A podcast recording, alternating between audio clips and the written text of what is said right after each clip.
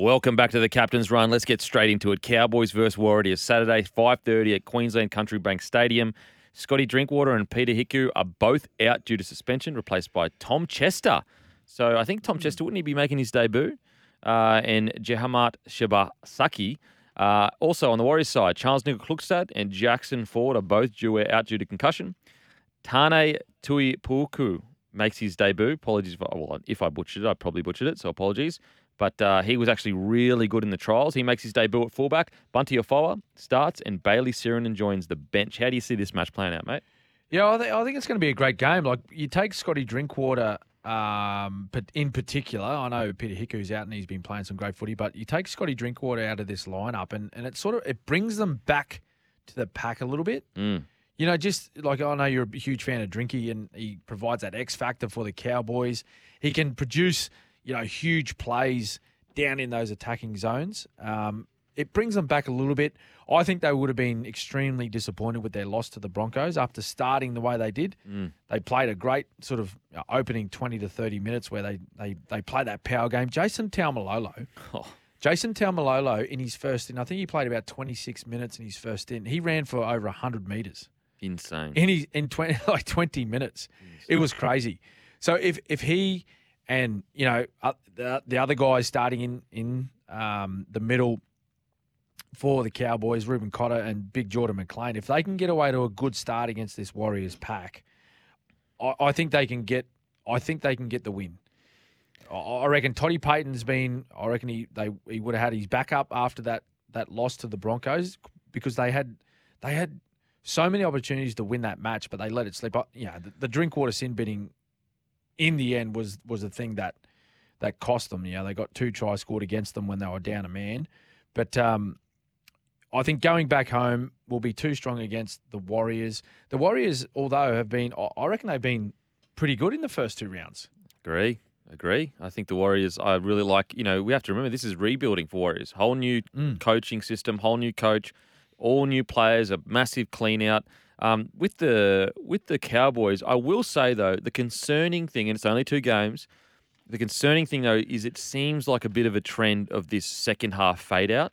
Yeah. And hopefully, you know, that gets sorted. Because if it doesn't, you're going to have all these games where you're going to be like, hit, you know, going, oh my God, we could have won that. We could have won that.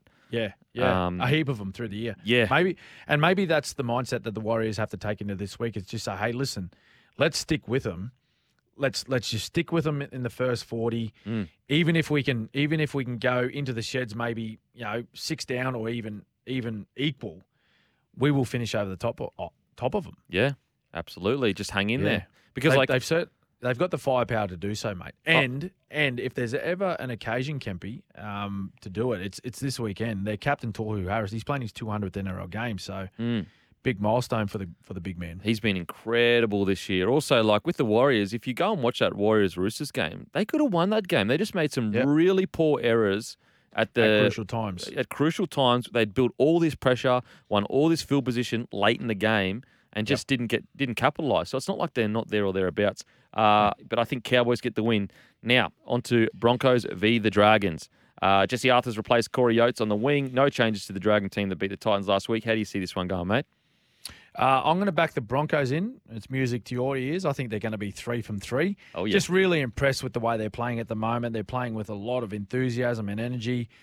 The most pleasing thing for me though is their defense. hmm So good. Like they're, they're they're very hard to score against. Mm. And if you're hard to score against, you're hard to beat. It's as simple as that.